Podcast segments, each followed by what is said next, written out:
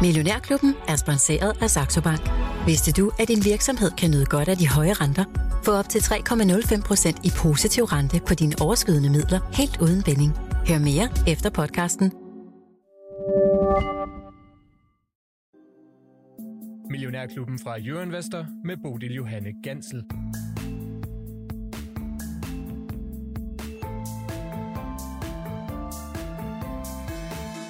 Juleferie præger denne korte uge i Finans, men her på en onsdag formiddag, der er der altså liv i aktiemarkedet herhjemme igen, og således også i Millionærklubben. Godmorgen og velkommen til jer derude, også her i studiet, hvor jeg har Lars Svendsen med på banen. Godmorgen ja, velkommen godmorgen. til Lars Svendsen. Og, og glædelig jul. Øh, glædelig jul, og ja, ja. også velkommen til økonomisk redaktør på Berlingske, Ulrik Bie. Godmorgen. Dejligt, at du også vil komme her på en, øh, en dag, hvor mange ellers holder ferie vi kan jo godt lide at arbejde, ikke? Så øh, jo, vi er bare. det kan vi. Ja, glimrende. Der sker jo noget hele tiden. Ja, præcis. Nå, ja. vi tager temperatur på markedet, og så går vi lige øh, de globale økonomier efter i sømne i løbet af den næste lille times tid. Øh, men først, Lars Svendsen, skal vi ikke lige ja. kigge på det marked, som øh, har ja. altså ligget stille et par dage? Ja, ja, altså vi er en lille kende op her i, hjemme i Danmark. 0,1 procent, sådan lige over 0 punkter. Og det er jo, selvom USA faktisk har haft, de jo holder jo ikke ret mange heldige det år, de er faktisk lidt op netto allerede, og øh, renterne ligger også de er lidt lave, så det er sådan, den ligger, hvor den skal. Øh, USA altså fortsætter linjen ikke? Indtil, op til jul. Og dollaren er så svækket lige blevet smule. Den er lige gået over 1,10 på, øh, på hvad hedder, mod, mod euroen.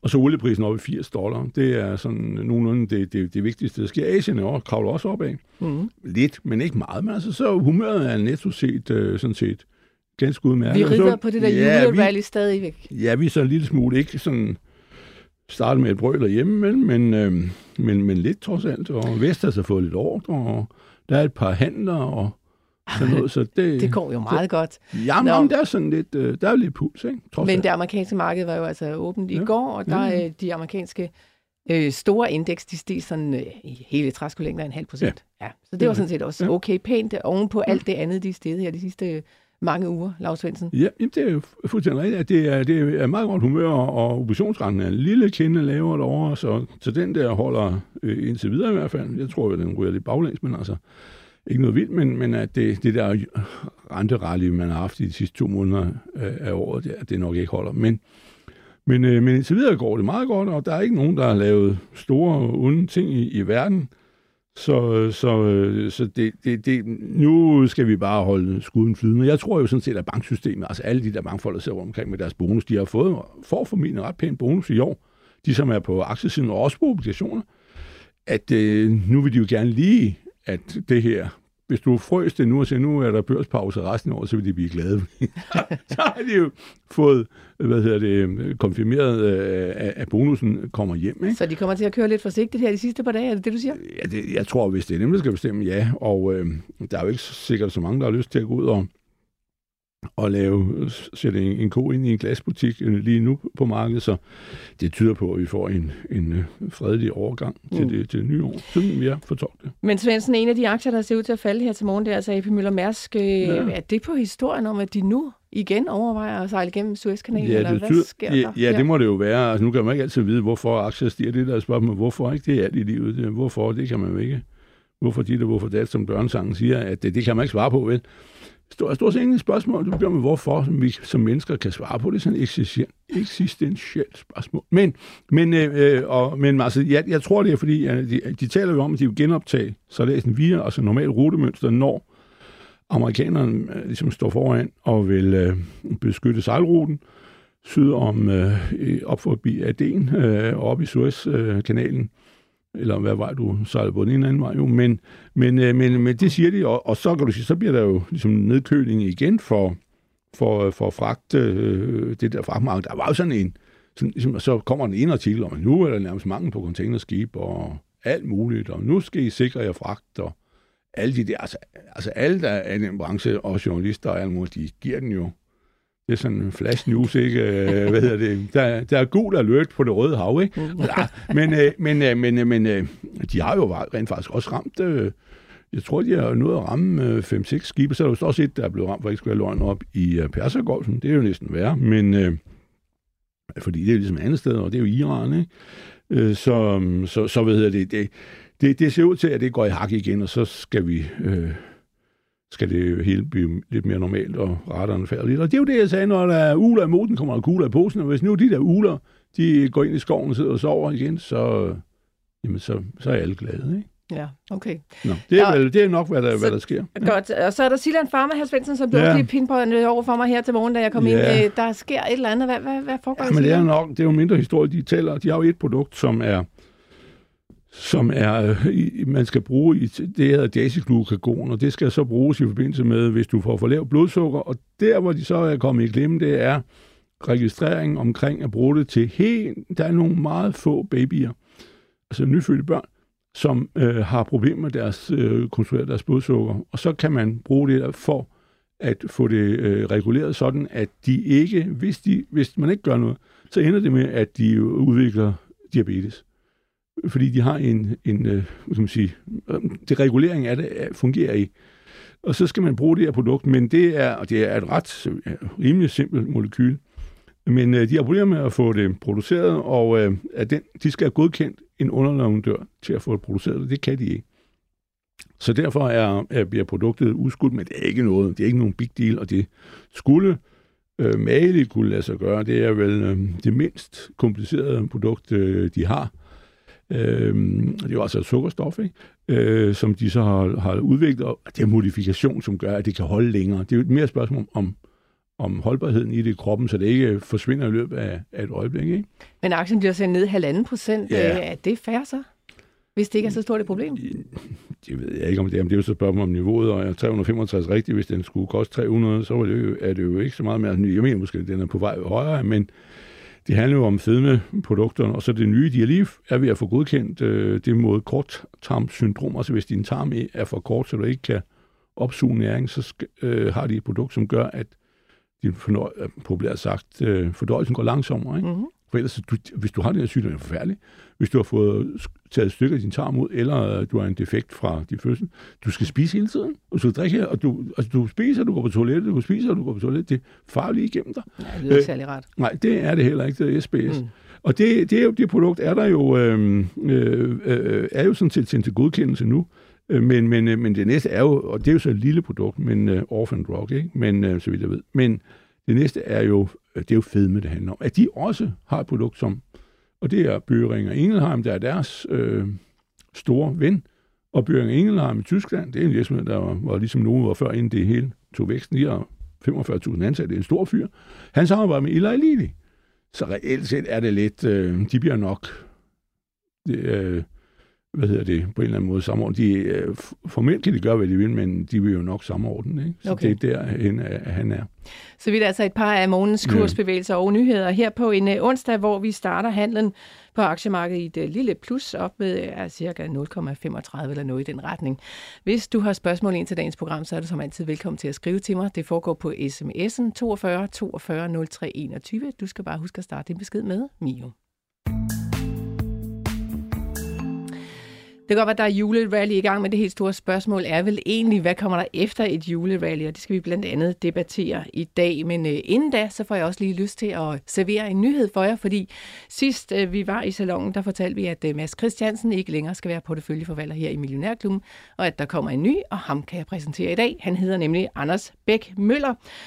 Anders, han øh, bliver altså ny porteføljeforvalter for 2024. Vi glæder os enormt meget til, at I alle sammen skal lære ham lidt bedre at kende. Sådan helt kort, så er han 31 år. Han er civilingeniør i softwareudvikling og økonomi, og så er han altså investor med særlig kendskab til teknologiselskaber. Så øh, alt det, det glæder han sig selvfølgelig at dele den viden med jer om. Han er selvfølgelig meget mere en øh, Tesla-aktionær, så nogle af jer måske kender jeg. Han har faktisk fokus på ret mange andre aktier, og det kommer vi selvfølgelig til at høre meget mere om. Han er med os øh, 2. Januar, når vi starter den nye version af Millionærklubben 2024. Der er han altså med i øh, den første udsendelse her. Der smider han 250.000 kroner af sine egne penge på bordet, så han deltager sammen med de professionelle investorer her i klubben. Han er altså repræsentant for de private, så øhm, ja, der er altså en af jer, der deltager nu i vores konkurrence. Nok om det. I kan lære Anders meget mere at kende 2. januar. Ulrik Bie, lad os øh, vende blikket mod øh, 2024 og alt det, som øh, måske kommer til at ske der. Og noget tyder på, at man skal skrue afkastforventningerne lidt ned. Der er i hvert fald rigtig mange af de globale finansmastodonter, som har det syn på 2024. Og det er jo altså blandt andet bekymring for faldende vækst i de store økonomier, der synes at tage toppen af optimismen. Om det er med god grund eller ej, det kan vi så øh, prøve at høre dig om, Ulrik. Lad os starte lige præcis der. Altså den der optimisme, som øh, ser ud til at være lidt øh, på spil lige her nu, hvor vi, hvor vi er. Altså skal vi, skal vi være bange for 2024 som øh, aktieinvestorer? Lad os starte med at spole tiden et år tilbage. Mm. Hvad var det, der var forventningerne til 2023? Det var jo sådan set, at det skulle være et rimelig dårligt år, øh, fordi øh, centralbankerne var i gang med at sætte renterne op. Øh, og så i øvrigt regnede, var der mange, der regnede med, at de i USA ville blive ved med at sætte renten også op til det punkt, hvor at man skubbede økonomien ind i en recession. Øh, nu står vi så her med en amerikansk økonomi, der klarer sig betydeligt bedre end forventet, og med rentenedsættelser. Måske lidt overdrevent, øh, hvad der er forventninger af rentenedsættelser, men egentlig hvor øh, der er meget, der tyder på, at, at USA kommer ret pænt i, igennem 24. Øh, og så er det klart, at øh, skal man så være, at, er det så for meget, der er lagt ind? Jeg tror, i det omfang, at de her stigninger, vi har set på det seneste, det er gået meget hurtigt. Lad os bare sige det, som det er. Ikke? Og det er jo ikke kun de store amerikanske indeks, det er jo også noget som Russell 2000, som er de små og mellemstore virksomheder, hvor øh, jobbene bliver skabt, som jo har haft en fantastisk afslutning på året. I det omfang, det bygger på, at vi får renten lynhurtigt ned og ned til, hvor den var før øh, alt det her begyndte. Øh, det er nok øh, lidt overgjort. På den anden side, så er der jo bare meget modstandskraft, og vi glemmer måske nogle gange, nogle gange også lidt, når vi taler aktiemarkedet, at der hele tiden kommer nye penge ind.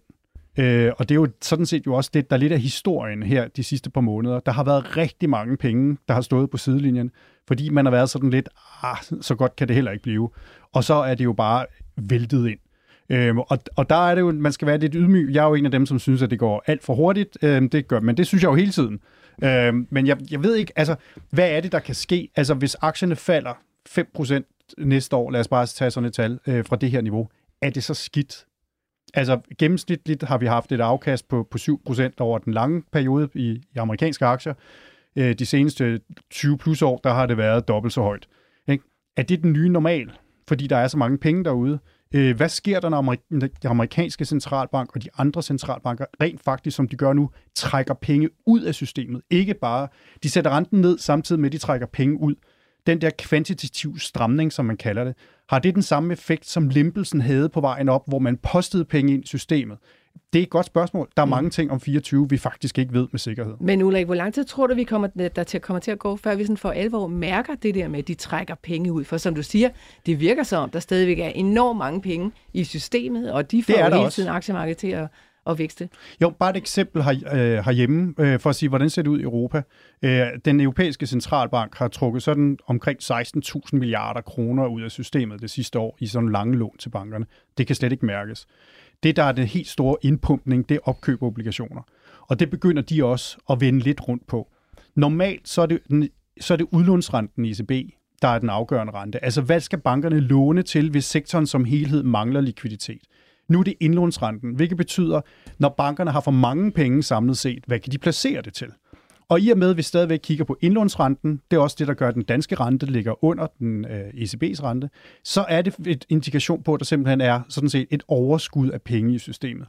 Og, øh, og det er noget, der, der også vil, vil give sig lidt, en lille smule i Europa det kommende år. Men vi ved ikke, hvad de her stramninger betyder, for vi har aldrig været ude for en situation, hvor der er blevet trykt så mange penge, som der er de sidste mange år efterhånden. Ja, vi står også på helt ny grund, men øh, Ulrik, øh, vi har dog prøvet, jeg ved godt, du ikke er aktiemand, vi har dog prøvet sådan et julerally tidligere. Sådan, ved vi noget om, hvad der sådan normalt plejer at komme efter et Jamen, julerally? Jeg, der er ikke noget, der er normalt. Og det er jo det, der er problemet. Ikke? Altså, men jeg vil da sige, jeg kan da huske, i, da, da jeg sad i, i, en, i en bank øh, nede på, på Kalvebod Brygge, hvor vi havde haft sådan en fantastisk uh, rally, øh, og så vågnede man i starten af januar til nogle realiteter, hvor vi havde nogle meget store fald de første dage, og der blev udbrød jo vild panik. Og jeg er jo økonom og ikke aktiemand, og jeg, har jo, jeg kigger jo ikke på, at man lukker bøgerne øh, tre dage før i kæmpe plus, ikke? Øh, og så løber alle forvirret rundt om sig selv, og nu skulle vi en hel masse, hvor bare sådan, lad os lige prøve at se, hvad der er sket den seneste måned. Aktien er faktisk stadigvæk stedet. Men det argument kunne man ikke bruge derude i virkeligheden. øh, så, så på den måde, så er det, det, det er nogle stærke kræfter. Øh, jeg synes, vi har været igennem så meget i år, uden at det har sat sig spor i ligesom vores... Vi siger alle sammen, at vi er deprimerede. Og alligevel går vi ud og bruger penge. Ikke? Alle er deprimeret, og alligevel så har aktiemarkedet det godt. Så der er et eller andet med, at det nærmest er blevet sådan lidt modeagtigt at være deprimeret, men i øvrigt så gør vi det modsatte. Og det er noget af det, som øh, jeg synes, at, at 23 har vist, at der er en meget stor grundlæggende øh, modstandskraft, både i de finansielle markeder og i økonomien, som et eller andet sted bygger på, at vi har været igennem så meget hul om hej øh, de seneste år, at det vores evne til at håndtere begivenheder, der ellers normalt ville øh, få det hele til at løbe skrigende rundt i panik, at, at, at vi er blevet meget bedre til det. Altså en krig i Mellemøsten, eller hvad det nu er, ikke? Altså, øhm, det, vi tager, det alt bliver taget sådan relativt finansielt stiv arm. Masse menneskelig lidelse, men, men stiv arm et eller andet sted. Øh, og Ukraine-krigen har jo også vist os, at der er veje rundt om. Øhm, så jeg er sådan lidt... Jeg ved ikke, hvor skidt det kommer til at blive det kommende år i, i forhold til alle dem, der er meget nervøse. Mm. Lars Svendsen, du har ja. jo også været med i mange år, og har ja, sikkert ja, ja. også set uh, julerallies adskillige gange. Hvad kommer der normalt efter et julevalg? Ja, men jeg er jo ikke så meget på sådan nogle små bjef øh, i markedet. Jeg er mere sådan lidt, lidt længere. Øh, skulle gerne se landet. Jamen jeg, jamen, jeg mener, at vi har kørt for, for hissigt op her i sidste år, og det har jo været rentedrevet, ikke? Fordi altså, renten er faldet så meget i USA, den er faldet fra 5,0 for en 10-årig obligation. Det er jo den, man ligesom for alvor tæller for investorer. Ikke? Hvad skal jeg putte penge i obligationer, eller skal jeg købe dem i aktier? Ikke? Og de var oppe og røre 5,0, det var 20. oktober, og jeg har meget omhyggeligt siddet og observeret, hvad, hvor det var henne. Og så er det ellers gået den anden vej. Nu er det jo sige 3, hvad står der? 87. Ja, 87, ja. ikke? Det er jo, jeg ved ikke, hvor mange point af de steder, de obligationer, det må jo være 7 point. Nå, altså, det, er, det, det er helt super godt, øh, hvis man har ejet obligationer der ja. også, ikke? men du har da fuldstændig ret. Altså, vi er i USA er vi tilbage i renteniveauet i juli, og i Europa ja. i øvrigt er vi tilbage på renteniveauet for et år siden. Ja. Altså, det er bare for at sige, så alle de der renteforhøjelser et eller andet sted, der har været det seneste år, mm. de er pillet ud af markedet. Og det er klart, det er, men du samtidig siger, som, som Lav siger, at når aktien er steget så meget, og renterne er faldet så meget, så betyder det faktisk ret meget medvind til økonomien. Formuerne er steget. 8, der er rekordmange amerikanere, som ejer aktier. Øh, vi har hele tiden sagt, at det er meget få, mm. koncentreret på få hænder, men 58 procent af amerikanske husholdninger ejer nu aktier. Og det vil sige, at de har faktisk fået en optur. Boligpriserne stiger i USA, på trods af, at boligrenten har været op og rører 8 procent.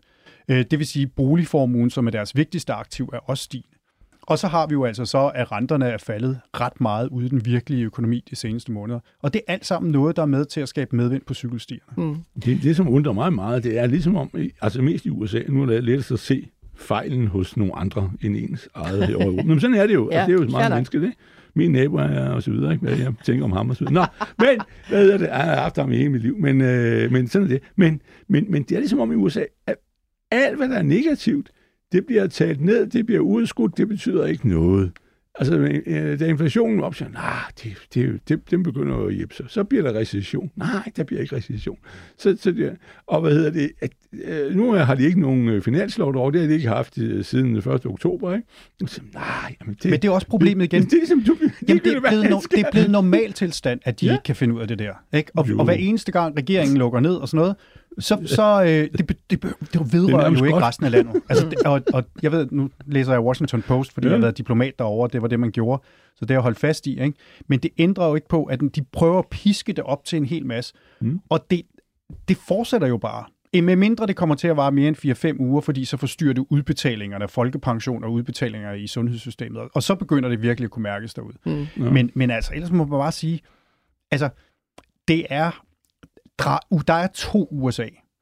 Der er Washington, og så er der resten. Og jeg vil næsten sige, jo længere væk du kommer fra Washington, jo mere ser de det som baggrundsstøj.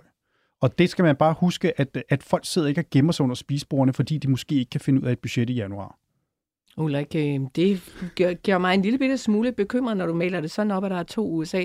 For jeg tænker, der er jo også nogle stærke kræfter, altså modarbejdelse mellem de to slags USA. Kan man forestille sig, at vi kommer helt derud, hvor det ender i et eller andet sådan øh, oprør, opgør mellem hinanden? Jamen, der er to Europæer, der er Bruxelles, og så er der resten. Ikke? Altså, der er jo, at hvis der er to øh, ting på to steder på det her jord, der kunne blive meget enige om, hvordan verden skulle se ud, så er det Bruxelles og Washington øh, så meget ser tingene på samme måde. Det er nøjagtigt de samme problemstillinger, vi står overfor, nemlig hvor tæt på borgeren skal beslutninger træffes. Øh, vi er jo ikke vant til at tale om USA som et føderalt stat. Vi ser det meget som Danmark bare i gigantisk udgave. Mm. Men USA's stater er jo måske endnu mere forskellige, end de europæiske lande efterhånden er. Øhm, fordi vi bevæger os i en retning, hvor vi samler mere og samordner mere, hvor amerikanerne bevæger sig i den modsatte retning. Og hvor vi jo har meget, meget forskellige samfundsformer efterhånden. Hvis du tager en stat som Texas og en stat som Kalifornien, som er jo de to førende, kan man sige, inden for hver blok. Texas har ingen indkomstskat. Marginalskatten i San Francisco er over 57 procent. Og det, det er jo sådan noget, altså, der er virkelig, virkelig enorm forskel, og det sjove er indtil videre, når man ser over en længere periode, de to stater er vokset nøjagtigt lige hurtigt. Vi hører rigtig mange positive historier om Texas i, i den amerikanske økonomi, også hvis man, især hvis man læser lidt mere konservative aviser, og meget negativt om, øh, om Kalifornien, men faktisk vokser de nogenlunde lige hurtigt. Mm. Okay. Og tre gange så hurtigt som Europa. Det kan være, det derfor, at Musk kan flytte til Texas. Jamen, det var fordi, han, altså, det der er hans store problem, og det bliver det øvrigt også, det bliver en kæmpe historie næste år, no. øh, det er, at, øh, at Kalifornien har meget stramme regler omkring fagforeninger, organisering og overenskomst. Mm. Øh, de har ret strenge arbejdsregler, øh, som minder mere om, hvad vi har herhjemme. Øh, Texas har ikke noget af den slags. Og derfor så er der faktisk øh, rigtig mange gode grunde, synes han, til at flytte til Texas, hvor tingene er meget nemmere end de er i Kalifornien. Så bestemmer han det hele. Øh, øh, X, det sociale medier, som han jo ligesom ejer nu, er til synligheden også glemt at udbetale nogle bonusser til medarbejderne, så nu bliver han altså også hævet i retten på den konto, så der sker altså altid meget i de selskaber, som Elon Musk er en del af. Nå, Lars Svendsen, jeg godt tænke mig lige at svinge ja, tilbage ja, til noget, du ja, sagde før. Ja, altså de der menneskelige kræfter, som du ligesom var inde på, der på en eller anden måde bliver ved med at holde fast i, at det går sådan set godt, selvom der sker ja. alt muligt derude i verden. Ja. Altså skal vi ikke begynde at indregne dem lidt mere i forhold til, når vi er aktieinvestorer, at det kan godt være, at øh, ja. der er gro og død og ødelæggelse, men altså aktiemarkedet, de kommer til at fortsætte op. Ja, ja, og det er jo også det, der er... er, er, er, er jo, det, det er det. Det er jo en af de menneskelige faktorer. Er det klart, det betyder noget? Og det er så spørgsmålet, hvor meget vi vi, vi er jo ikke én øh, person, så ville det jo gå, som jeg mente, ikke? Øh, men, men det gør det jo på, på, på, på mange måder. Altså, det er jo, den, er én person, så er, den en, så er det en rationel forbruger, ikke? Det er, jo, det er jo det, vi lige skal huske, ikke?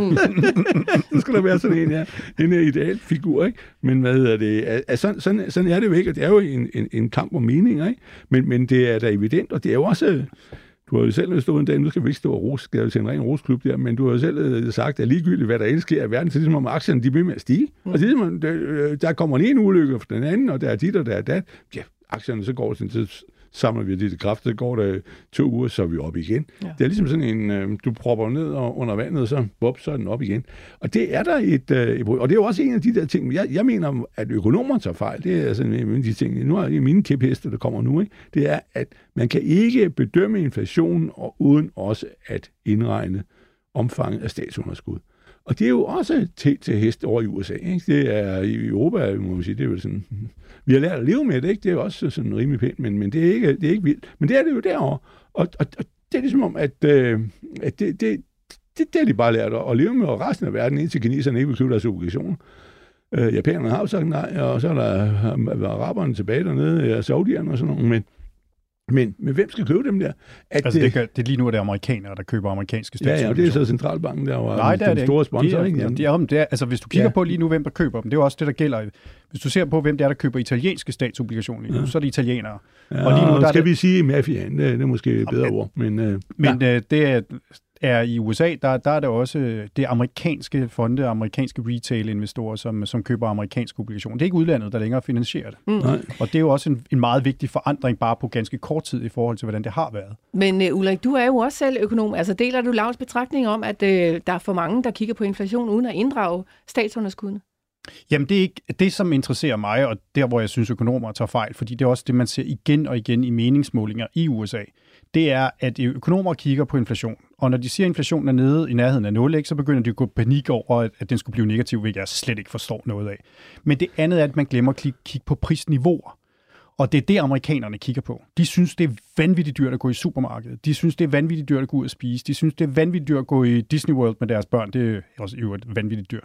øhm, men de synes, tingene er blevet dyrt. Ikke? Og hvis inflationen er 0, så betyder det bare, at priserne ikke stiger mere. Mm. Og hvad amerikanerne ligesom, øh, så de er enormt, det er de enormt deprimeret over. Og det er det, de bliver ved med at sige, at deres vigtigste problem. Hvad de ikke ser, det er jo, at mange af dem har fået pæne lønstigninger.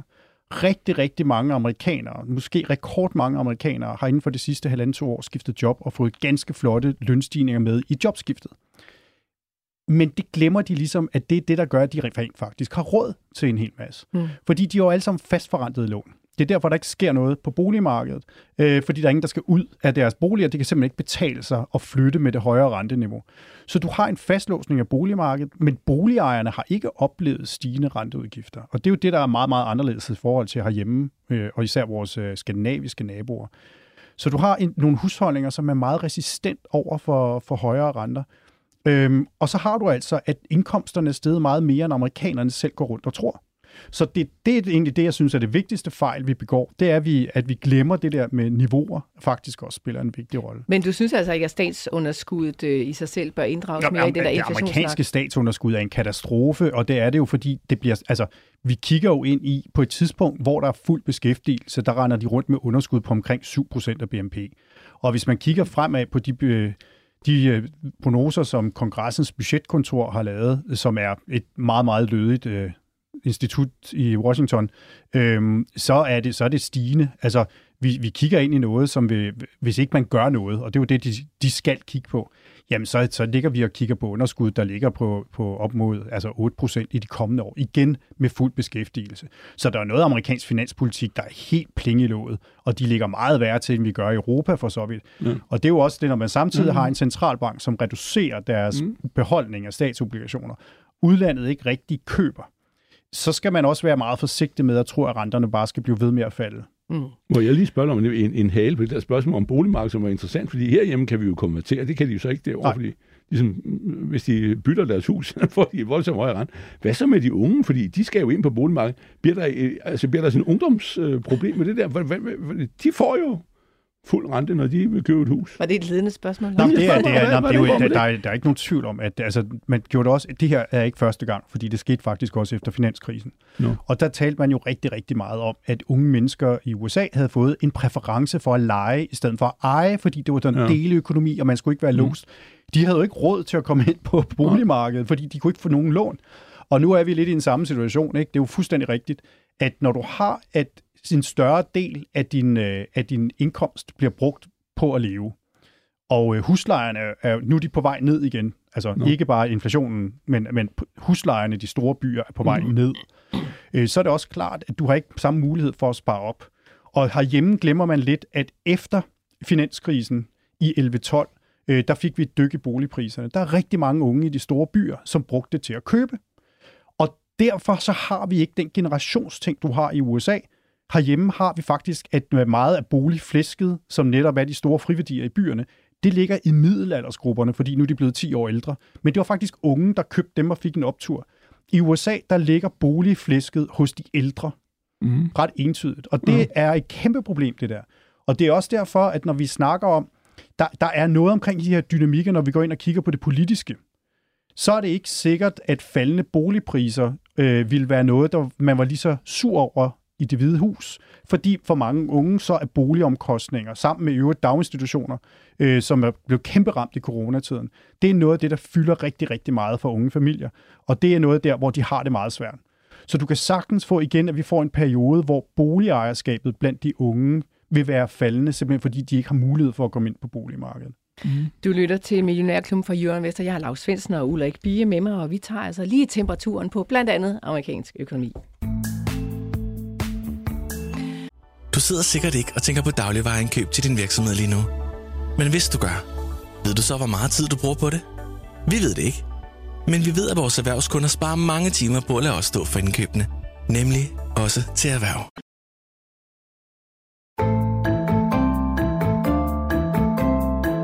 Ulrik, nu sagde du lige politisk, vi skal også lige runde det der valg på hele tiden. Men inden vi når dertil, så synes jeg også, at vi bare lige skal høre dig. Sådan, øh, nu snakkede vi rigtig meget om inflation, og lige pludselig steg den helt vanvittigt højt, og vi var oppe på over 10 procent, og alt det der bla bla bla, som vi snakkede rigtig meget om. Nu er den faldet rigtig meget siden da. Er vi på bagsiden af den der øh, inflationsstigning, eller hvor er vi henne i den cyklus, hvis man kan kalde ja, det det? Det er vi jo et langt stykke af vejen, og det der nu vil vise sig, det er jo også derfor, at det vi ser, når vi, vi taler om rentenedsættelser på den her side, det er, at det kommer til at fungere meget anderledes, end det gjorde på vejen op. På vejen op, der var det jo sådan set, at alle øh, skulle op, og lige pludselig opdagede de alle sammen, at de skulle hurtigere op, end de havde regnet med. Øh, på den anden side, der vil det meget vise sig, hvad er dynamikkerne i økonomien. Og vi har et land som Norge, som satte renten op i december, og det er simpelthen fordi lønvæksten i Norge er over 6%, og lønvæksten var i gamle dage det, Norges Bank kiggede på mest af alt, fordi det er den indlandskabte økonomi. Og når vi, øh, når vi har de to central, store centralbanker, Federal Reserve og, og ECB, der kommer ud med så meget forskellige meldinger i deres møder her i december. Jeg synes, tonen var enormt spændende, fordi markedet mener nu, at de begge to sætter renten ned seks gange næste år. Hvorfor kan de gøre det Federal Reserve? På trods af fuld beskæftigelse. Det er fordi USA gennemgår et produktivitetsmirakel. Hvorfor er det, ECB ikke tør sige noget? Jamen, vi har faktisk lønvækst i øvrigt på 5%. Det vil sige, at vi har samlet set ret pænt fremgang i købekraften. Men vi har fald i produktiviteten, altså værdien af, hvad den enkelte ansatte skaber i virksomhederne. Og det betyder jo sådan set, at lønvækst har en tendens til at vandre direkte over i inflationen. Og derfor har du faktisk, at deres, hvor det er en positiv rentenedsættelse, der venter i USA, så vil det på mange måder være i Europa vil det være et forsøg på at stimulere væksten, fordi det er gået helt i stå. Men er der sådan en uh, simpel forklaring på, hvorfor at, uh, der er så stor forskel på produktiviteten i USA og Europa? Uh, USA kommer fra et lavt niveau. Uh, det må man bare sige. Det gør vi jo også i Europa. Men, uh, men USA har... Uh, der, der, for det første er arbejdskraft blevet en knap ressource i USA. Og øh, det betyder jo også, at jamen, når, når det bliver dyrere med arbejdskraft, så er du nødt til at se, hvor effektiv den er. Herhjemme er vi meget, meget produktive, fordi vores lønninger er så høje, som de er. Der er mange funktioner, som man har set på amerikanske arbejdspladser, som vi ikke har haft i 30 år. Det, der jo så sker lige nu, det er, at de investerer med arme og ben, både i produktionsvirksomheder, men også øh, på sådan nogle, hvor man sidder på kontor, et job, ikke? Øh, i produktivitetsforbedring. Kunstig intelligens, hastig udbedring, øh, udbredelse derover. Og det betyder bare, at vi ser et kæmpe løft i, hvor produktiv den enkelte amerikaner bliver, de har et kæmpe problem med, at store dele af befolkningen ikke har de tekniske forståelse til at følge med i det her. Så omskoling er et gigantisk problem for dem. Men det ændrer ikke på, at de er i en situation, hvor den amerikanske økonomi bliver langt mere effektiv, langt mere produktiv og langt mere konkurrencedygtig. Der er tre store pakker fra Biden, der har en stor finger med i spillet. Infrastruktur, højteknologi, klimateknologi. Og det bliver noget, vi virkelig kommer til at mærke herhjemme øh, og i Europa i 2024. Og så er spørgsmålet altså, hvordan det politiske miljø kommer til at se ud øh, efter efteråret 2024. Der skal være præsidentvalg. Det kommer vi til at snakke rigtig meget om i 2024, jeg er sikker på. Men nu lad os bare lige tage hul på den nu også her. Fordi øh, hvad kommer det til at betyde for økonomierne, sådan, øh, ikke bare USA, men rundt omkring i verden? Altså en ting, som, øh, som jeg tror, det kommer til at betyde, det er, at vi så det også, øh, og der er ikke noget nyt i det. Øh, det er meget, når der skal være valg, så er der mange, der godt kan lide at skabe medvind på cykelstierne for økonomien. Og man siger meget i USA, at it's the economy stupid. Det er økonomien, øh, det handler om. Det er det også et langt stykke af vejen. I år, der vil, det, øh, der vil abort og, øh, og Trump selv spille en kæmpe rolle, og det vil Biden i øvrigt også på den anden side. Så, så det, det er nogle faktorer, der gør, at det er langt mere usikkert. Der, altså, hvis man kigger på nøgletallene, så skulle amerikanerne give genvalg til Biden med et kæmpe flertal. Problemet er, at deres følelse, deres oplevelse af økonomien handler ikke længere om, om de har et job. Det handler om deres købekraft. Og derfor, så længe de bliver ved med at sige, at det er deres største problem, og de skyder skylden på Biden 100% øh, så er demokraterne i modvind. Øh, til gengæld så er økonomien også designet til at have maksimal medvind. De pakker, jeg nævnte tidligere, de får gigantisk indflydelse på økonomien i 2024, hvor også militærindustrien virkelig kommer op i fart. Øhm, så der vil blive skabt rigtig mange job, samtidig med at renterne falder, boligpriserne stiger, og hvis vi kan holde aktiemarkedet oppe, jamen så er det maksimal medvind på cykelstierne ind i forsommeren, og det er der, hvor amerikanerne for alvor danner sig deres, kan man sige, oplevelse af økonomien, øh, hvordan de har det, på vej ind i præsidentvalget. Lars Svendsen, et præsidentvalg ja. i 2024, ja, ja. hvordan kommer til at ride på den hest? Oh, ja, men det er en af de store, og jeg synes, man skal lige efter ved, at det kan være at ingen af de to kandidater. Det er helt enig, i øvrigt. Ja. Nå, men, men at, som skal, man siger stille op, nu er de jo ikke nomineret endnu, men altså Biden bliver det vel, og øh, Trump øh, bliver det sandsynligvis også, øh, i, i, i deres egen partier, ikke? Men altså, de kan jo i virkeligheden udgå, begge to, fordi de er jo øh, næsten 80-20 år, øh, eller øh, Biden er, og Trump er det ikke, men han er tæt på, og han har været verdens anklager hængende over hovedet, ikke? Og det er jo det, der, det er jo det, der er absurd. Jeg har lige her i julegave fået øh, en bog af ham der, Krets, som... Øh, Steffen Kretz? Ja, han har skrevet en bog om, om stormen på, nu har jeg ikke nået den helt læst endnu, men, men hvor, han er jo voldsomt bekymret, det er han også, når de ser med fjernsyn i små doser, men, men øh, ligesom det der med, at USA er så opsplittet, ikke? Mm. og at, øh, at det der er jo et stort problem, fordi hvis du har et politisk system, hvor man, øh, man pisser på lovgivningen, og, man, øh, og, og til spørgsmålet om, at du hele tiden er det din advokat, der holder dig på afstand af det hele, jamen sådan en nation, øh, øh, det er jo et rockersamfund det, det, det, det er reelt brudt sammen, øh, hvis det er sådan, man kører. Øh, og, øh, og, øh, og, og, og det, derfor er det jo også, at øh, der kan jo sagtens ske en masse ting. Øh, og hvis det ikke gør, jamen, så ender det jo øh, nærmest med, at så er der måske 10 stater efter valget, der sidder og siger, nej, den mand kan vi ikke anerkende, fordi han har efter vores mening overtrådt unionens forfatning. Ergo er han ikke en retmæssig præsident. Det, det er jo det, du kan. Det bliver øh, et eller andet scenario den vej rundt, du begynder at læne dig ind i. Og det eneste, der holder det der sammen, det er jo, fordi de er bange både for kineserne og russerne, og det andet, den der, de ikke skal være bange for dem mere så, øh, jamen, så sidder de siger, nu er det måske tid til at få ryddet op i det her lort. Men Lav, det er vel at sætte det hele en lille bitte smule på spidsen, og jeg, jeg ved godt, at I arbejder med scenarier, når I er aktieinvestorer, øh, og det værste øh, scenarie skal man selvfølgelig også tage med i sine betragtninger, ja. men det er vel ikke der, vi kommer til at lande? Det ved jeg ikke, om det er, men jeg sidder bare og siger, at at best case er jo, hvis nu skulle tage det i stedet for nu, og det er jo nærmest worst case, ikke? det vil jo være, at de begge to bliver dømt ude. Altså, at, øh, at øh, Biden, han vil hellere finde ud af, at han måske ellers skulle tage sig på gode år sammen med lillemor, ikke? Og, og, øh, og, og, og Trump, han bliver, øh, bliver fjernet fra at overhovedet kunne blive sidet, og så må de jo finde en anden en. Øh, om han så kan trække tråden bagfra, og det gør han vel nok. Men, men, men, men, men, men det, det er jo den situation, vi er i. Det er jo ikke, det er jo ikke nogen given ting, at de to kommer til at stå der ved. Ulrik, fordi... tror du, at en af de to bliver præsident? Trump eller Biden? Jamen, jeg synes, øh, jeg, jeg synes Lavs analyse er meget rigtig. Øhm, og øh, jeg synes også analysen, at øh, vi ved ikke, hvad der kommer til at ske. de bliver nomineret ret sent på konventer i, i sommer, i slutningen af sommeren, og det vil sige, at reelt set kan der ske mange ting indtil da. Øh, derefter er de på stemmesedlen, hvis man kan sige på den måde. Så begynder det at blive langt mere besværligt. Men indtil da, der er det jo, det er jo man, det, den måde, man bliver præsident på i USA, øh, eller kandidat på i USA, det er ved, at man bliver opstillet på et konvent. Altså, alle de her primærvalg, vi har, det er jo sådan de indledende faktor. Øh, vi har tidligere haft øh, mange afstemningsrunder på konventer. Det er mange, mange år siden. Øh, jeg tror, vi skal tilbage i, i 60'erne øh, for at finde det for alvor. Øh, man havde de også i republikanske parti efter øh, Watergate, men hvor du simpelthen har enten, at der ikke er nogen, der kommer ind med et flertal, eller der er nogen, der ikke er bundne mandater. Det var meget det, det handlede om også, hvis dem, der kan huske tilbage mellem øh, Clinton og Obama i 2008. Det var sådan set, at Clinton på forhånd havde en hel masse af dem, som er ekstra delegeret, øh, som havde stemmeret, at dem havde hun låst inde på forhånd. Øh, og efterhånden, som man, at Obama begyndte at vinde stater, så kunne man jo se, det kunne godt være, at hun sådan kunne humpe over målstregen ved, at dem, der var havde givet hende støtten på forhånd, øh, som ikke var valgt i staterne, sammen med det, hun havde vundet, ville få hende til at blive flertal. Og så gik de ind og træk deres øh, hvad skal jeg, anbefaling eller, eller løfte tilbage.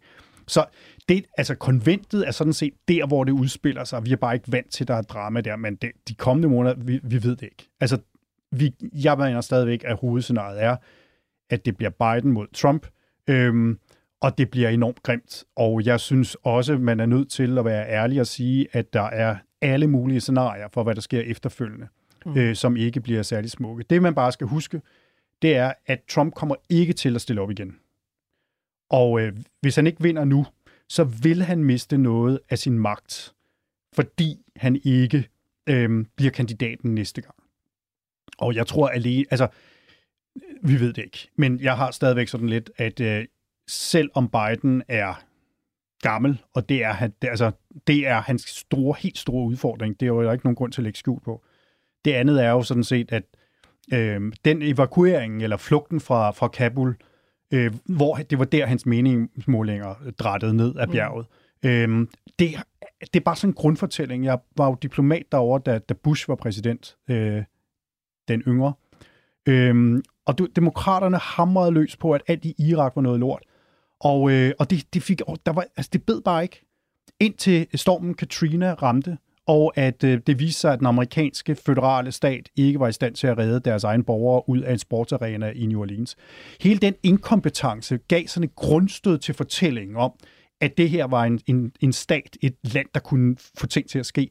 Det ramte fuldstændig fra dag et, ramte meningsmålinger om, hvad der skete i Irak, og Bush kom så aldrig efterfølgende. Så det, det er noget af det, der også er en, en del af den her fortælling. Øhm, men Bidens regering har været ekstremt kompetent. De er virkelig, virkelig dygtige. Vi har ikke haft nogen skandaler. Øh, nu kan du se, at det, de gør rigtig meget ud af nu, det er at lave alt det grænsestramning, øh, som Trump har råbt og skrevet om. De har lavet meget mere grænsemur, end Trump har. Nu, nu sætter de virkelig hårdt ind ved grænsen, fordi de ved godt, det er en åben flanke nede i det sydvestlige USA, også øh, i, i grænsestaterne, men også andre steder. Så det er virkelig noget, der betyder noget ude i forstederne. Mm. Amerikanerne har en forestilling om, at kriminaliteten er eksploderet. Det gjorde den jo også i coronaårene, men den er faktisk faldet rigtig meget. Det er også en positiv fortælling, men hvor folks opfattelse af, hvad der sker, er meget anderledes. Og det er to af de områder, hvor republikanerne er virkelig, virkelig stærke sammenlignet med demokraterne. Ja, det er jo ret fascinerende, det der med, at opfattelsen kan være virkelig langt fra det, der i virkeligheden sker. Altså, det synes jeg, det, det er slående, men øh, det er også fordi, vi er bare det, mennesker. Ja, og hvad, hvad er det for nogle medier? Ikke? Hvad er det for nogle medier, du, du ser og hører? Øhm, og, øh, og, og hvad er det for nogle øh, oplysninger, du får derfra? Jeg øh, læser jo meget amerikansk økonomi og er kommet ind i, i på, på nogle af de der uh, sites, får altså bare nogle, hvor jeg tænker, hvad, hvad er det her for noget? Altså, hvad, hvad er det for noget øh, vås? Ikke? Øhm, og det er jo det, de bliver fodret.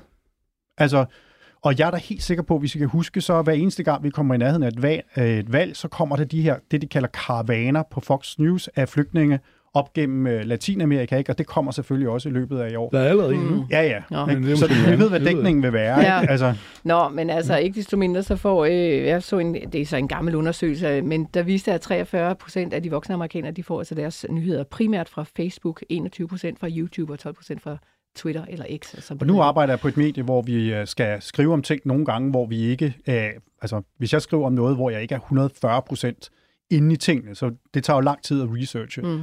Jeg bruger i hvert fald halvdelen af min tid på kildeundersøgelse. Altså, jeg antager ikke, fordi det har været i et andet medie, eller fordi jeg læser et eller andet, især ikke på sociale medier, så antager jeg ikke, at det er sandhed. Så jeg bruger simpelthen så meget tid efterhånden på at læse, på om det er troværdige kilder, hvad, hvad, hvem har betalt dem, øh, men også at sidder de bare og lukker ting ud. Og det, det er jo det, man ikke gør, når man får sine nyheder øh, fra sociale medier. Og når amerikanerne gør det, så ved vi også, hvorfor de har en følelse af nogle ting. Øh, der er en burger, som jo har, kommer til at spille en kæmpe rolle i den her valgkamp. McDonald's har lavet en eller anden helt sådan særlig burger. Øh, jeg ved ikke, hvordan man laver særlig burger på McDonald's, men den kostede 16 dollar, den der menu, ikke? Og det var øh, jo, det er jo vanvittigt dyrt. Og det blev jo bare sendt ud af en, som sagde, det her er, hvad, det her er, hvad Big Mac er stedet til. Ikke? Ja, Og det var, den gik jo fuldstændig viralt, ikke? og alle dem, der ikke havde været på McDonald's og vidste, hvad en burger kostede, ikke? Altså, det var også ty, og det var Bidens skyld, det hele. Ikke? Og så kommer du ind i, det er, det er så det TikTok, der ligesom får, der, altså hvis det er der, man får sine nyheder fra, så får man også en idé om, at alt er blevet vanvittigt dyrt, uden egentlig at forholde sig realistisk til, hvad er virkeligheden. Ja, skræmmende. Men på en eller anden måde Kunne, også kunne vi lidt lige få fascinerende at vide, Bien, når vi har der, hvad, med recession og, og nedkøling af økonomien, som vi har, vi har jo nærmest øh, recession i Europa. Hvad med USA? Du, du er jo en meget optimist, eller hvad? Jamen, det er jo stadigvæk, og vi ser Nå. jo, altså det som, øh, som øh, du vil sige, alle dem, der har kaldt recession, øh, nu er sådan næsten sige desperat ude med, det er, hvordan kan amerikanerne blive ved med at forbruge, når de siger, at de har det så deprimerende? Ikke? Altså, de er alle sammen deprimerede, de bliver ved med at forbruge. Og det, bare sige, det er fuldstændig det samme, vi ser herhjemme. Ikke? Vi har en forbrugertillid, der ligger nede i kulkælderen, og samtidig med, så ser tingene, de seneste detaljsat, er jo bravende gode. Øhm, og i USA, der siger man, når de ikke har nogen penge, hvad så? Der er nogen, der er ude og bruge kreditkort, og der ligger renten altså over 20 procent. Og det er bare at sige, det er dyrt. Ikke? Øhm, men de fleste amerikanere har det godt. Amerikanerne har brugt årene efter finanskrisen på at nedbringe deres gældsniveauer til noget, vi ikke har set i mange årtier. Det vil sige, de har faktisk meget mindre gæld i forhold til deres indkomster, end det vi er vant til. Og derfor så ser vi altså også, at det er nogen, de, de har det faktisk meget bedre. Der er rigtig, rigtig mange, der brugte alle de penge, der blev sprøjtet ind i økonomien i coronatiden på at betale af på deres kreditkort, og har formået at holde sig fra kreditkortene igen. Så vi har den her tvideling. Øhm, store dele af økonomien har det faktisk rigtig godt. Og så er der nogle husholdninger, der er ligget ved en vis længensdel tæt på overfladen, hvor den nu er nede at døbe. Ikke? Og det, det er meget dem, vi taler om. Men det er faktisk de andre, der styrer, hvor økonomien skal hen. Og så er der en, en tredje ting, som er lidt sjov. Vi taler rigtig meget om den der ældrebyrde. dem, der har rigtig mange penge i USA, dem, der bruger rigtig mange penge i USA, det er de ældre. Mm. Nu er så til gengæld statsgælden jo gået amok i USA. Jo, men Det igen, så længe vi ignorerer statsgælden. Altså, Ja, det, ja, så længe vi vi har sætter flyttet, vi har flyttet den private gæld over på statens skuldre. Ja, ja, ja. ja. Og det, altså, så længe vi bliver ved med at ignorere det, og det kan vi gøre nogle år endnu, Mm. det er også klart, den næste præsidentperiode begynder vi at kigge ind i der, hvor, hvor det store sundhedsprogram for de ældre løber Ja. tør for penge. Ja. Og så skal der træffes nogle store beslutninger. Men Mm. indtil videre skubber vi det bare foran os. Okay. Så, øh, Det er sådan lidt la la land. Ikke? Så Ulrik, øh, recession, det ser du altså ikke lige for dig? Eller, altså, er, det, er, vi, er vi helt ude i ingen landing, eller, eller ser du en blød landing? eller hvad kalder vi jeg, det? Jeg ved ikke, hvad det der landing er for noget. Altså, jeg, har, jeg, jeg, ser, jeg tror ikke, vi kommer til at se et stort tilbageslag i amerikansk økonomi. Og vi har altså stadigvæk, selvom det er faldet lidt, der er mere, der er 50 procent flere ledige job øh, i USA nu, end øh, der har været tidligere, også selvom det er faldet lidt. Øhm, der er stadigvæk 1,3 ledige job per ledig amerikaner. Det vil sige, der er stadigvæk en rigtig, rigtig meget vækst, der ikke bliver til noget, fordi virksomhederne mangler arbejdskraft. Og når vi så samtidig har, at der måned efter måned er jobvækst, på et tidspunkt, hvor vi har meget store produktivitetsforbedringer, hvor der er mange, der bliver til overs i de processer, ikke mindst på kontorer rundt omkring, så er vi jo faktisk derhenne, hvor den rigtige måde at gøre det på, når man skal lave store teknologiske omstillinger, det er faktisk at gøre det i en højkonjunktur, hvor der er mangel på arbejdskraft, for de bliver absorberet, de bliver opsuget andre steder. I Europa risikerer vi, at de der store digitale spring, vi er nødt til at lave for at være relevante i den globale økonomi, at det kommer på et tidspunkt, hvor der ikke er nogen vækst. Så risikerer vi, at de meget hurtigere giver sig udslag i arbejdsløshed. Mm. Martin fra Amager, han har sendt, øh, jeg var lige ved at kalde det for moderspørgsmål over alle moderspørgsmål i vores program, fordi han skriver nemlig med de mest sandsynlige scenarier i 2024, hvilke områder skal vi som, investorer, der, som investorer satse på for at få et godt afkast?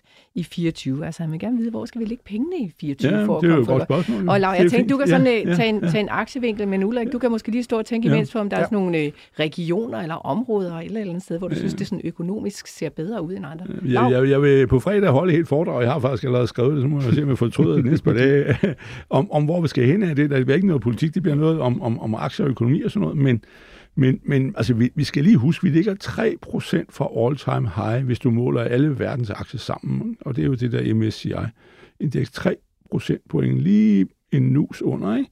Og øh, nu se, i Danmark, der ligger vi jo øh, 14-15 procent under, eller sådan noget lignende 12-15 procent, selvom Novo hiver op. At, at, at, at, at, altså, udgangspunktet er meget, meget højt, og derfor, jeg må altså tilstå, at jeg mener, at vi har en overdreven øh, aktieoptimisme, og at at de der problemer, og det er det med, at vi skubber alt det dårlige til side. Altså alle de problemer, vi har med Ukraine og med, med statsunderskud og inflation, den er begynder at komme ned, men er, bliver formentlig hængende på et højere niveau end de to. Ikke? Øh, øh så, så, så er alt det der, vi vi siger, nå ja, pyt med det. Øh, altså, det, der mener jeg, at vi, øh, vi, vi skal vågne op. Jeg, jeg, jeg tror, at, øh, og det har jeg sagt 100 gange, og ingen gider at høre på det mere, at øh, vi har en IT-boble, ikke? og det skal altså korrigere. Det kan ikke have sin rigtighed, at USA udgør 70 procent af aktiemarkedet. Jeg sidder og siger, at de burde udgøre 40, men balladen er jo, at hvis ligesom vi skal fjerne ud af luften ud af USA, så er det jo de 30 procent, altså resten af verden, ikke? hvor Japan udgør 6 procentpoint, øh, så er det jo dem, der skal sætte niveauet. Ikke? Så derfor kan du ikke bare sige, øh, det har jeg jo sådan set gjort til at begynde med at sige, nå, men vi siger 40 skal det ned på, det er 70, så skal det jo altså falde med i princippet 40 procent. Nej, det skal falde meget mere, fordi øh, det er jo de 30, der skal sætte normen. Det er ikke USA. Vi kører på USA's norm. Mm. Øh, ligesom du vinder den rundt, ikke? Øh, og, og, og det må jeg altså indrømme, det, det, det tror jeg kommer af, med mindre der bliver fred i Ukraine, alle bliver glade, og nu skal vi fyre op under det hele igen. Øh, det, som skulle have sket efter coronaen i 22, hvor russerne kom og spolerede det hele for os, at øh, der skulle være kommet et opsving i økonomien, mm. og det blev jo så øh, langsomt kvalt af dem. Okay. Men altså, det, det er det, jeg siger. Derfor jeg, jeg siger, det er meget... Øh, jeg har ikke noget... Øh, jeg tror, det bliver en dårlig start, Ja, og så øh, kommer vi op igen. ja. Laura, jeg tror, du forveksler det der med, om vi gider at lytte til dig med, om vi er enige med dig. Nå ja, det vi gider godt. lytte, men det er ikke sikkert, at vi er enige med dig alligevel.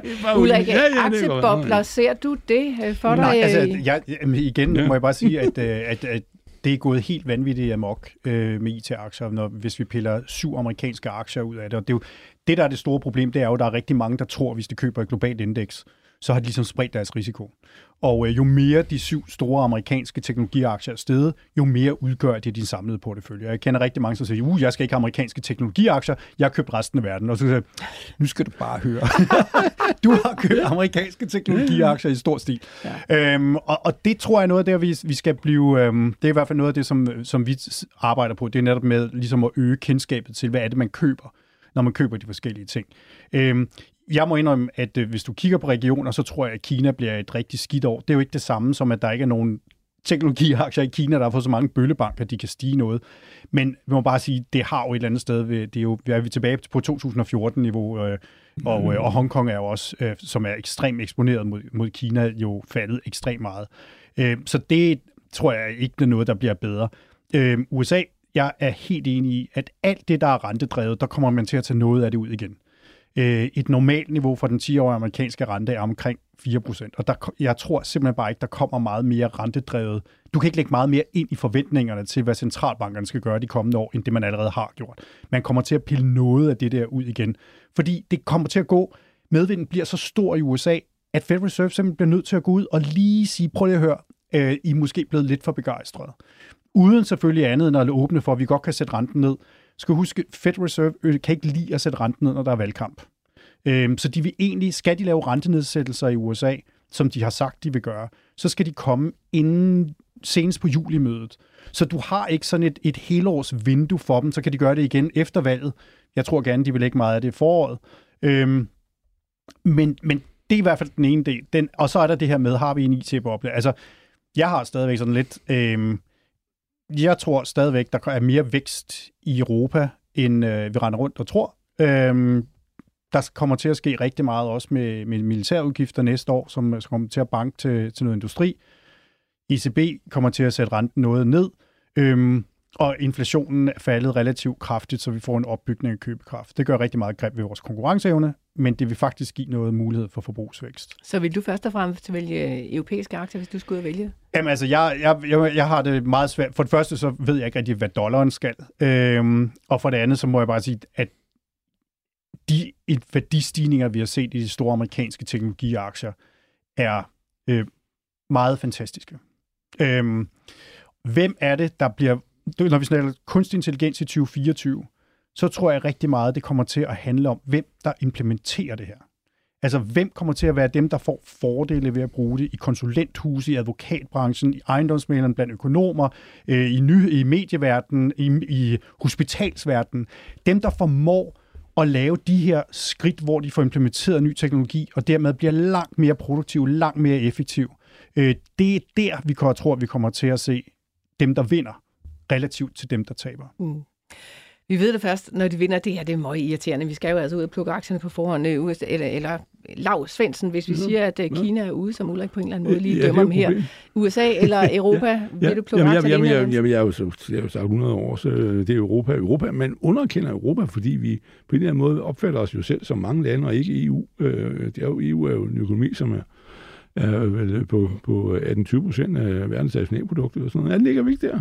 Lidt mindre, men, mm. øh, men det, det, vi er stadigvæk store. Meget øh, store, ja. Ikke? ja. Og, og, men vi ser det jo som lande, ikke? Og, og, og, øh, øh og, og, og vi har jo mere industriel styrke, det skal man altså ikke underkende. Øh, vi har så Novo her, som vi praler af, ikke? og sådan noget, men, men, men, øh, men, men, men, men øh, den industrielle styrke er der jo, den er jo identisk i USA. Nu øh, hvad hedder det, US Steel lige blevet købt af, af, af, af Nippon Steel fra Japan, ikke? Mm. Øh, og nu begynder politikerne så at opdage det, men altså, at det, at det, at det, nej, men altså, der er noget der, hvor, hvor så USA har high-techen, ikke? Det er jo der, hvor, hvor deres drev er. Men, men det der IT, det er altså stærkt overdrevet. Vil tak jeg sige. Øh, for spørgsmålet, ja. Martin fra ja, Amager. Det, var, det, det er et stort, ja. men det er et godt spørgsmål, og vi kommer til at diskutere det helt over, det er jeg sikker på. Så jeg håber, du lytter med nogle flere gange også, når vi når ind til 2024. Jeg er sikker på, at øh, de her her i Porteføljeklubben, de har altså øh, gode råd til, hvad de vil samle op, og så kan du, ja, du kan jo kigge på, hvad de gør, og så kan det være, at du vil gøre noget andet. I don't know. Vi skal til at sætte et punktum med, med Lars Svendsen. Det går mm. sådan set OK derude. Ja, det er, der, øh, ja, det er lidt bedre, end det var, så, så, så det skulle også være, er oppe med 3 procent, så det, det, altså, der er ingen grund til at græde lige på, på kort sigt, men Særligt ikke, hvis man er Vestas, øh, Ørsted eller Bavarian Nordic aktionær. Det er altså de øh, aktier, der ligger i toppen. I bunden har vi AP Møller, DSV og Koloplast. Vi sætter et punktum der. Tak til Lars Svendsen og Ulrik Bie, fordi I var med i studiet. Vi er selvfølgelig tilbage igen i morgen, så lyt med, når vi er her 9.06.